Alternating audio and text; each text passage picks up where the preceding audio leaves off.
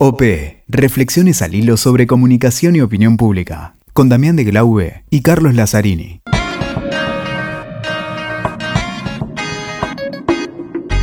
Hola, ¿qué tal? ¿Cómo les va? Acá estamos, sí, sí, la quinta temporada ya de OP Podcast. Quinta, fondo. Eh, Tenemos parece- caja de sexta. ¿Qué- ¿Cómo es esto? Acá estoy con Damián de Glaube que ya se anticipa y se mete en la conversación, pero eh, contentos, Damián. No pensé nunca llegar a esta quinta no, temporada. Lo, lo que hablábamos siempre, Cali, desde esos cafés. Quinta temporada de ahí 12, pensando 13 esto. episodios cada una, con Especiales. Eh, Vamos a agradecer un poquito a la gente de WeTalker, a la ciudad de Necochea que nos está apoyando, ciudades, universidades que quieran apoyarnos, bienvenidos. Eh, Acá seguimos, en soledad, eh, casi en soledad. Los amigos de la Crujía, Eh, que también nos dan los libros para que sorteemos. Y, Y siempre muy agradecidos con todos los eh, investigadores, analistas, consultores, eh, distintos, mm, distintas personalidades del mundo de la comunicación política, de la ciencia política, de la comunicación. de la comunicación, de la filosofía Nos dan, se prestan, nos alientan. Y, y sobre todo a la gran comunidad que es la que nos alimenta con sus comentarios todo el tiempo y que nos Paremos apoya a seguir, ¿no? Paremos acá y tenemos algunos datos que nos mandaron de la tem- las temporadas anteriores, sobre todo la A la gente no le interesa eso. 20 Damián. países, ¿cómo que no? 20 A la países. gente le interesa escuchar a los entrevistados. eh, más de 10.000 clics. A vos te gusta el autobombo, pero bueno. Un poquito lo merecemos. A vos te gusta el autobombo. Y hablando de a la que la gente le interesa escuchar, ¿con qué empezamos hoy, Cali? Porque empezamos muy, muy, muy. Vamos a arrancar fuerte. esta quinta temporada bien, bien alto, tratando, bueno, de conversar con alguien que siempre quisimos tener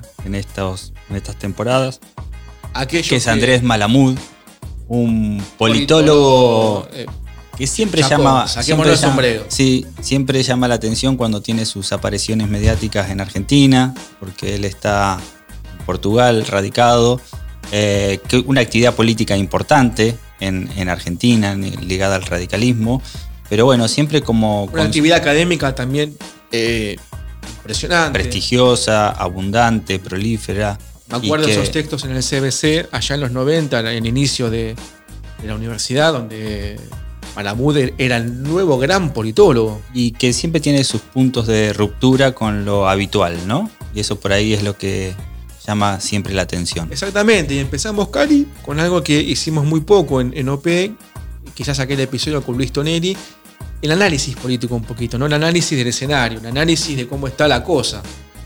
Bueno, nombraste a Luis, alguien que también con, con Malabud creo que eh, comparten varias cosas, ¿no? Exactamente, hablamos de, digamos, la, la delantera estrella, ¿no? De la ciencia política actual. Así que bueno, eh, lo explotaremos quizás desordenadamente, ya que nos entusiasma mucho y esperemos que les guste y como siempre decimos, que haya ida y vuelta. Ahí va.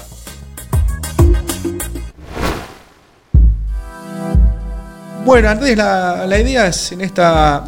Te, te explotaremos un poquito, sobre todo aquellos que, que somos politólogos de principios del, del siglo, que crecimos con, con tus, con tus notas, ¿no?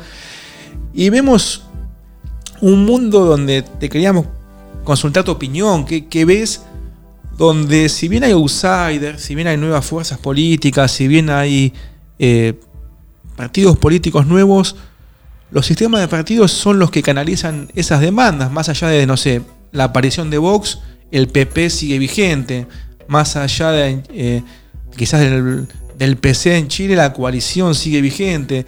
Sucede así en Latinoamérica y en Europa. ¿Cómo ves vos ese escenario? Hay dos conclusiones que podemos sacar. La primera es que a pesar de los problemas de los partidos, no existen democracias sin partidos. O mejor dicho, existen. Son seis y todas son islas o archipiélagos con muy poca población. Micronesia, Kiribati, Tuvalu.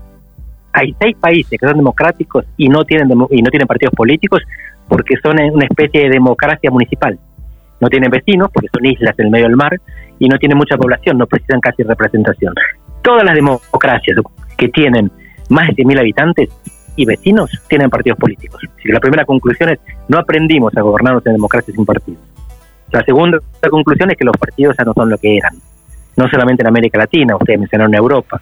Hay dos casos comparables. Fíjense, en medio de una crisis económica, alguien, un experto tecnócrata, es contratado como ministro de Economía. En un año estabiliza la economía y se torna popular.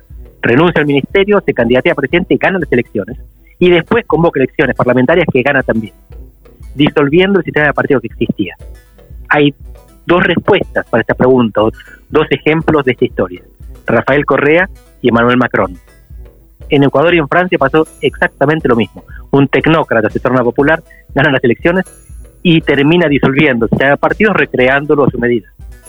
No es un problema latinoamericano, es una evolución de los partidos dentro de la democracia y estamos en este momento en el cual seguimos pensando con las categorías viejas de los partidos institucionales y en realidad los partidos son más fluidos y en algunos casos los sistemas de partidos son muy volátiles. Nosotros hablamos mucho acá en este podcast de comunicación, de opinión pública y nos olvidamos a veces de, eso, ¿no? De los sistemas electorales, los sistemas de partidos. Eh, con estos outsiders que vienen eh, naciendo o llegando a la, política, ¿cómo se cruza con las instituciones tradicionales? Porque pasa un poquito lo mismo, ¿no? Ningún outsider llega eh, con un apoyo, con un 17 de octubre, digamos, con una movilización de masas como en el siglo pasado. Todos tienen que tener alguna institución o asociarse con algún algo tradicional que los lleve eh, hasta el poder. Es algo un poco particular eso, es algo distinto a lo que hemos vivido. Eh, ¿Qué escenario nos abre eso con los nuevos liderazgos, sobre todo en tiempos donde la política está un poquito desprestigiada? ¿Hacia dónde nos lleva? Bueno, está bueno hablar de nuevos liderazgos porque a veces cuando hablamos de outsiders metemos en la misma bolsa tres tipos de liderazgo diferentes. Uno es el outsider típico, es el dirigente que viene de afuera de la política y se presenta por un partido nuevo. Típico caso Alberto Fujimori en Perú en 1990. Pero otro es Donald Trump, que no es el típico outsider, porque es alguien que viene de afuera de la política, pero se presenta con un partido que se existía, el Partido Republicano, que tenía dos siglos. Exactamente. Entonces, Fujimori y Trump no son comparables, porque si Trump desaparece, el partido sigue. Lo preexistía y lo sobrevive. Y el tercer caso es Jair Bolsonaro. Fíjense que Bolsonaro es al revés que Trump. Alguien que tiene 30 años de carrera parlamentaria. Bolsonaro es un político profesional. Es un ex capitán del ejército, pero hace 30 años que cobra dieta del Congreso Nacional. Y se presenta por un partido cualquiera, minoritario, que de repente, cuando él es candidato, está con un montón de votos.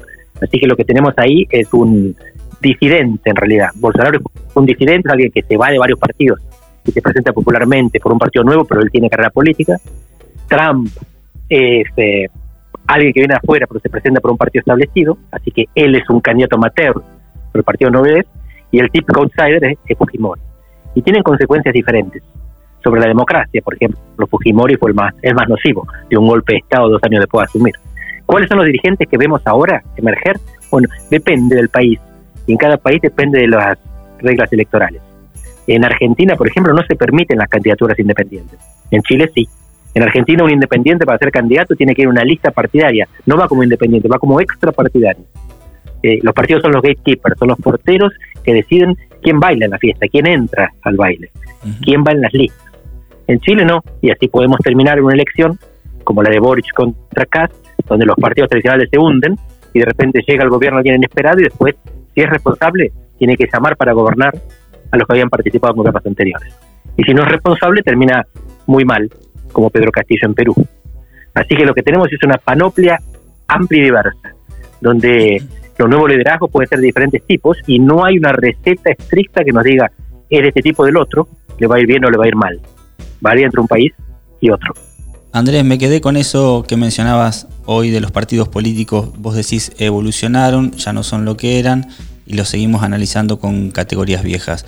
Em, en varias discusiones de politólogos y demás, hay como, como, no sé si dos vertientes, pero hay quienes dicen, bueno, ¿cómo hacemos para, para restaurar o para tratar de volver o fortalecer y volver a aquellos partidos políticos? Un esfuerzo que uno podría decir inútil y otro es comprender hacia dónde van, qué pasa, digamos, ¿no? Cómo se modifican. Eh, algunos hablan, bueno, hay que recuperar los incentivos para que los partidos políticos, esto, lo otro. ¿Vale la pena ese esfuerzo? ¿Vale la pena esa mirada? ¿O hay que en realidad cambiar un poco la forma, esas categorías viejas sobre la cual los analizamos, no? Sí, es muy difícil volver atrás. Estos procesos no son inevitables, pero suelen ser irreversibles. Es decir, no necesariamente van a ocurrir, pero si ocurren, no hay vuelta atrás. Y pienso en dos casos que conozco bien y que son opuestos, Portugal y Argentina. Portugal es un típico caso de gobierno de partido. Si ustedes entran en la página Wikipedia del gobierno de Portugal en este momento, van a ver la lista de 19 ministros y tiene la mayor parte de ellos al lado el mote Partido Socialista. Y los que no dicen independiente, porque no están afiliados. Es fundamental la diferencia entre quienes están afiliados y quienes no. En Argentina, Alberto Fernández es el presidente del Partido Justicialista. Hoy, porque cuando asumió la presidencia era presidente del partido Parte, de un partido minúsculo, porteño que había formado para poder negociar listas y candidaturas. Y pasó de presidente de un partidito testimonial a presidente del mayor partido argentino. ¿Por qué? Porque en el fondo siempre fue peronista. En Argentina esto siempre lo tuvimos y el peronismo es el que mejor lo expresó. El peronismo como movimiento, el Partido Justicialista como instrumento electoral de ese movimiento. En realidad cuando hablamos del peronismo nos referimos a al movimiento que se presenta elecciones, pues se puede presentar desdoblado, dividido. En el fondo esto funciona como Terminator 2, aquella imagen del mercurio que se separa pero se vuelve a juntar apenas tiene la oportunidad. Y en Argentina, la formalidad partidaria no explica nada. Es la sustancia partidaria, las identificaciones sociopolíticas las que, la que explican. Si esto lo decimos en Portugal, no lo entienden, porque son muy formalistas, muy institucionalistas. Cuando se nombra un partido, sabes de, se nombra un partido, sabes de qué, estás, de qué estás hablando, digamos, ¿no? Exactamente, y de hecho la gente sabe de qué estás hablando, porque las grandes identidades políticas argentinas son peronismo y antiperonismo. Las personas se identifican de esta manera, no como izquierda y derecha. En Argentina, desde siempre, la mitad de los argentinos no sabe identificarse en el espectro de izquierda y derecha, ni sabe colocar a los partidos en ese espectro. ¿El peronismo dónde está? Que depende, en los 90 a la derecha, en los 2000 a la izquierda, pero siempre peronismo. ¿Y qué pasa con las democracias, Andrés? Porque, bueno, decís, también las analizamos con categorías viejas, ¿no? Siguen siendo lo mismo, cambiaron, están tensionando o están, en, digamos, en tensión con sus límites. A veces algunos se apresuran a hablar de autocracias en algunos casos, digamos. Hay, hay una democracia que está forzando, ¿no? Ciertos contornos. Sí, hablamos de democracias polarizadas. En Argentina diríamos agrietadas. Esto no fue siempre así en el pasado las democracias eran sistemas en los cuales los electores y los partidos se informaban de la misma fuente. Veían los mismos diarios, veían los mismos canales, escuchaban la misma radio que podía tener programa de izquierda y programa de derecha. Ahora no. Desde los medios hasta las redes sociales vivimos dentro de una cámara de eco en la que seleccionamos a aquellos que piensan como nosotros para escuchar. Y esto después se va transmitiendo también a nivel político, por los engranajes de los partidos y las elecciones. Y lo que vemos entonces es que es muy difícil ponerse de acuerdo porque hay una, no necesariamente un odio un desprecio, sino un desconocimiento del otro. Una dificultad para generar diálogo, porque nos cuesta entender que haya alguien que piensa diferente. En nuestro mundo no pasa eso, ¿no? En nuestro mundo, esto en Estados Unidos está súper probado, que cuando tienen las grandes escenas familiares, eh, por ejemplo, del Día de Acción de Gracias, y dentro de la familia hay gente republicana y gente demócrata, esas, esos encuentros familiares duran menos que cuando son todos demócratas o todos republicanos. Eh, los lazos sociales, los, lazos familiares se van acortando a medida que se va que se agranda la, la grieta política. Y esto es una novedad con la que no sabemos cómo vamos a lidiar, pero la buena, la buena noticia es que estamos lidiando. Las democracias en general resisten. Hay un gran temor a lo que se llama retroceso democrático en los últimos años en el mundo porque se dice que la democracia van perdiendo lugar, pues lo decías recién, contra las autocracias. En realidad es India la que mueve el amperímetro, tiene 1.400 millones de habitantes. Si vos sacás a India de la ecuación, las democracias vienen aguantándose bastante bien, ¿eh? vienen resistiendo. Por mm. supuesto que hay algunas que van cayendo, cayó Nicaragua. Viste cómo prolifera la literatura, ¿no? Sobre el ocaso de la democracia, la muerte de la democracia, la hay mucho sobre eso. Está hiperdramatizada la crisis de la democracia. Que hay crisis, sí, porque hay transformación. Recién te explicaba por qué. La principal razón es que estamos divididos en función de la información que recogemos. Pero esa crisis no es ocaso, no es muerte, es transformación. No sabemos en qué se va a transformar la democracia. Pero esto es, como lo dijo Bernard Manin hace mucho tiempo, es metamorfosis, no muerte. Y en esta línea eh, me interesa muchísimo tu, opinión, tu análisis de estas cuestiones que hacen un poquito de, choque. Viste que hoy se habla de fascismo a lo que O'Donnell llamó el Estado burocrático autoritario, digamos, un Estado liberal con un poquito de autoritarismo. Socialismo, algo que está, que no, que está dentro del capitalismo, se está confundiendo todo bastante. Los nacionalismos que quizás en Italia han tenido éxito, ¿qué juego están jugando? Ya que, gracias a Dios, como bien decís, las democracias aguantan y no tenemos los quiebres del siglo pasado. Eh, eh, ¿Tienen alguna chance en esta línea de, volver o de, no sé, quizás con algunas nuevas maneras, eh, generar movimientos nacionalistas que nos generen, valga la, repetición, problemas? Y segundo, lo de la información, que es genial lo que decías. Este nuevo sistema de información que, tenemos nos llevará a, a que sigamos en los valores democráticos más allá de las tensiones o en algún momento nos genere un poquito de conflicto. Hay algunas razones para preocuparse, pero yo desdramatizaría. En Europa sí hay un caso de un régimen que retrocedió hacia una especie de autocracia o democracia electoral, Hungría.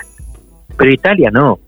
Italia eligió a Giorgia Meloni, que es la líder de un partido post-fascista y no hay ninguna reducción de libertades. Y es atlantista, y es antiputinista, y es súper occidental. Así que lo que estamos viendo, pues, sí es mujer. Entre otras cosas, el fascismo y el nazismo eran patriarcales, para decir lo, mismo, lo mínimo. Así que lo que estamos observando es que hay una transformación de lo que en alguna época quisimos llamar fascismo y también una domesticación por parte de la democracia. La democracia digiere y desluce a la fuerza que en algún momento la amenazaron. Así que soy bastante menos pesimista que, muchos de los que sufren, anticipando caídas de la democracia que no siempre se producen. Y en este sistema donde, como bien decías, eh, nos matamos consumiendo aquello con lo que estamos de acuerdo. Nos va a generar quizás en lo individual, como contabas el ejemplo de Estados Unidos, que me mató, es buenísimo, eh, conflictos o como sociedad sostenemos en el, al menos en el mediano plazo esta cuestión de polarizada que genera complicaciones para los consensos de políticas de Estado a veces, no ya para la discusión política, sino para algunas cuestiones básicas que no llegamos, sobre todo en Latinoamérica, a, consensos mínimos. Ahí estás metiendo el dedo en la herida, porque lo que yo estaba mencionando es que la representación no se perjudica tanto, porque en última instancia la democracia sigue funcionando. Pero la gobernanza sí se perjudica. La polarización dificulta la política de Estado. Es muy difícil encontrar política de Estado hoy y es muy difícil encontrar presidentes populares. Es muy difícil gobernar, podemos decir. Es muy difícil gobernar. Es muy difícil gobernar. Es cada vez más difícil. Por diferentes razones. Una es que es técnicamente más complicado, eh, mucho más compleja la sociedad moderna y el Estado moderno de lo que era hace unas cuantas décadas. También, segunda causa, la polarización, eh, que dificulta ponerse de acuerdo. Así que tenemos movimientos mucho más rápidos de todo lo que se te ocurra, con más complicaciones técnicas, con sociedades más divididas. La representación resiste, la democracia se la aguanta como un sistema que representa a los ciudadanos, aunque sea la mitad que ganó, porque en la próxima ganará la otra mitad pero como sistema de gobierno está, está perjudicada. Y ahí la cuestión es, ¿hay sistemas más efectivos? Y la respuesta es, pocos. Las autocracias no han dado mejor resultado que las democracias. Venezuela no es más próspera que Brasil, para poner un ejemplo. Venezuela tiene una autocracia, Brasil tiene una democracia de calidad dudosa, pero democracia, sin ninguna duda. Y de Venezuela la gente se escapa. La autocracia venezolana no fue más efectiva que la democracia brasileña. Turquía, hay gente, hay más gente que sale que gente que entra, salvo los refugiados sirios que están peor todavía. Rusia, hay inmigrantes, refugiados exiliados por todos lados. China es quizás una de las pocas excepciones, una tecnocracia, una autocracia digital que da respuestas satisfactorias para buena parte de su población. Pero la mayor parte de las autocracias son menos eficientes que las democracias. Así que la respuesta es, las democracias nos dejan insatisfechos, pero siguen siendo mejores que la mayor parte de las alternativas. Y ahí te llevo a, una cuestión un poquito, un pasito más de, esto. Los elementos que tenemos de, escucha, ¿no? las mediciones, quizás los elementos tecnológicos, ¿son útiles para esas cuestiones de, gestión o generan más complicaciones? Ya que es cuestiones, no sé, te digo, de fallas metodológicas hasta solamente escuchás eh, el conflicto y no tenés capacidad de, respuestas del Estado. En ese debate interesante te quiero meter un poquito. Sí, es muy interesante y no soy experto. Así que te respondo más de nuevo, utilizando la tecnología o viendo la tecnología desde la parte de la representación, más que de la gobernación. Mm. Con la primavera árabe en 2011 se pensó que Facebook era una herramienta de democratización, porque la gente podía ponerse de acuerdo para llegar a la plaza y protestar contra el gobierno y hacer caer la dictadura sin tener que pasar por los medios censurados por el Estado. Pero después tuvimos a Cambridge Analytica y tuvimos el Brexit y descubrimos que en realidad son los estados y a veces los plutócratas los que utilizan las redes a su favor, la inteligencia artificial y el Big Data. Y ahí otra vez vuelve a ser la centralización de la información la que torna a los ciudadanos súbditos. Esto en cuanto a la representación. Lo que parecía que democratizaba, al final terminó atentando contra la representación legítima y haciendo que la gente tome decisiones de las cuales se arrepiente, como por ejemplo Brexit. Para la gobernación puede pasar otro tanto. Esto es como la dinamita. La dinamita te permite abrir caminos y matar personas. Es un arma que tiene dos filos y depende quién la usa para saber si sirve o no sirve a los objetivos que uno quiere. Es muy bueno, es muy bueno. Yo te hago la, última y te agradezco tus conceptos, que siempre es eh, la claridad de la ciencia política aplicada, que es magistral. Estamos viendo, tomo el caso de Brasil, eh, digamos, lo nuevo, entre comillas, que era Bolsonaro, tuvo un mandato, no gustó, vuelve lo anterior que era Lula. Algo así pasó aquí en Argentina, algo así pasó en Chile. ¿Qué está sucediendo con el sistema? Eh, donde no, obviamente no hay satisfacciones, pero no, nacen cosas muy nuevas, incluso dentro de los partidos políticos, sino o, la disputa es entre pasado más que, que futuro. ¿Qué, qué esperamos de, de, eso? ¿Cómo no hay nuevos liderazgos políticos, ¿no? incluso dentro de los partidos o las coaliciones? Esta es una cuestión clave y ahí sí me parece que la comparación entre Argentina y Brasil es pertinente. En ambos casos apareció algo nuevo. Macri en Argentina, Bolsonaro en Brasil. En ambos casos la gente prefirió después dar una oportunidad a lo anterior. En Chile yo diría que hay una novedad, porque Boric y su grupo de gente es una novedad. La cuestión es si después de esto la gente quiere volver a lo anterior o sigue cambiando. Lo que vemos en la América Andina es que la gente está buscando novedades porque ya le fracasó todo lo anterior. Ya tuvo alternancia entre derecha e izquierda y ninguna le gustó. Entonces lo votan a Boric y a su grupo de jóvenes en Chile, lo votan a Pedro Castillo y su gente rural en Perú, lo votaron a Lazo en Ecuador, que es relativamente novedoso, pero sobre todo lo votaron a Gustavo Petro en Colombia, primer gobierno de izquierda de la historia de ese país. Es lo que uno Así que escucha. tenemos acá dos. Perdón, es lo que uno escucha como por ahí en Argentina también. Y bueno, ya probamos todo, ¿no? El fenómeno Milei. Eh, Vamos con algo nuevo, qué sé yo. Vemos qué pasa. No, no porque Milei tengamos ninguna certeza, ninguna certeza, sino decir, bueno, si lo anterior no nada nos satisfizo, digamos, probemos otra cosa. Y después lo tiran por la Milei se ventana. presenta como la alternativa, la alternativa al péndulo que fracasó. Vamos a ver si la gente lo interpreta de esa manera. Las encuestas por ahora lo dan a Milei muy bien. Y muy bien es el 20%. No lo ponen presidente, ¿eh? no lo ponen ganando. No hay espacio para la moderación, ¿no? Vamos a ver, porque en este momento Milei tiene problemas internos con mucha gente, la presidenta de la juventud, Carlos Maslatón, que la están acusando de hacer lo mismo de lo que acusaban en la casa. Lo digo Y un poco de lo, de lo que está pasando en el mundo, esto de los extremos que hablamos, de la polarización, digamos, parece que la moderación no, no- pero es así, pero si lo que si lo que yo te comentaba de Italia es correcto, lo que estamos viendo es un proceso por el cual ganan los extremos, pero ganando se moderan. No es que ganan para romper la democracia. No es como Mussolini o Hitler, que llegan al poder y una vez que están en él acaban con las elecciones. se van a los extremos para ganar, digamos. Sí, Bolsonaro y Trump son el mejor ejemplo. Bolsonaro y Trump, muchos pensaban que ponían en riesgo la democracia. Vamos a suponer que sí, pero aceptaron convocar elecciones y aceptaron perderlas. Uno dice, no, no lo aceptaron, no reconocen el resultado, pero se fueron, que es lo que importa. No están gobernando. Intentaron hacer, algunos de sus locos, eh, sus lunáticos seguidores, la toma de los edificios de gobierno. Les salió mal, están presos. Así que la democracia es más resistente de lo que muchos.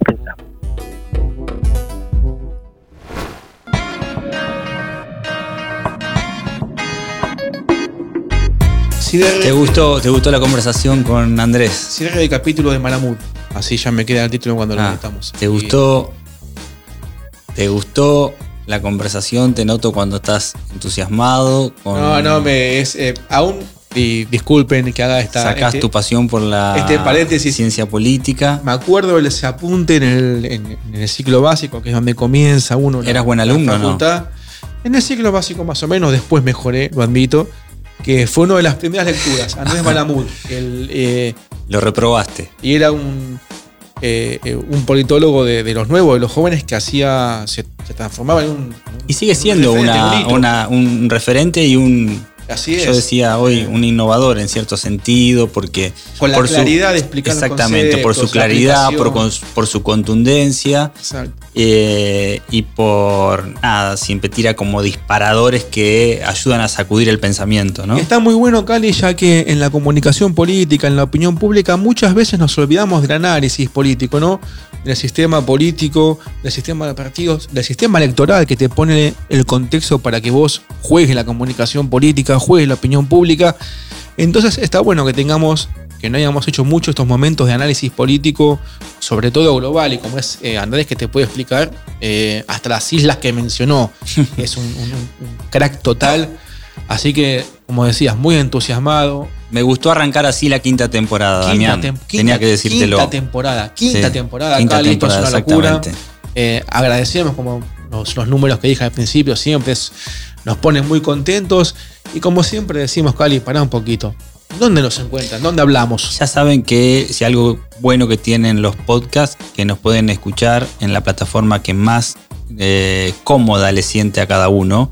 Por supuesto, buscas ahí OP Podcast y tanto en WeTalker como TN Podcast, como Spotify, como iTunes y todas las eh, dispositivos, en cualquier dispositivo y en cualquier plataforma de audio vas a poder encontrarnos y obviamente en las redes sociales, OP-podcast, Twitter, Instagram y demás.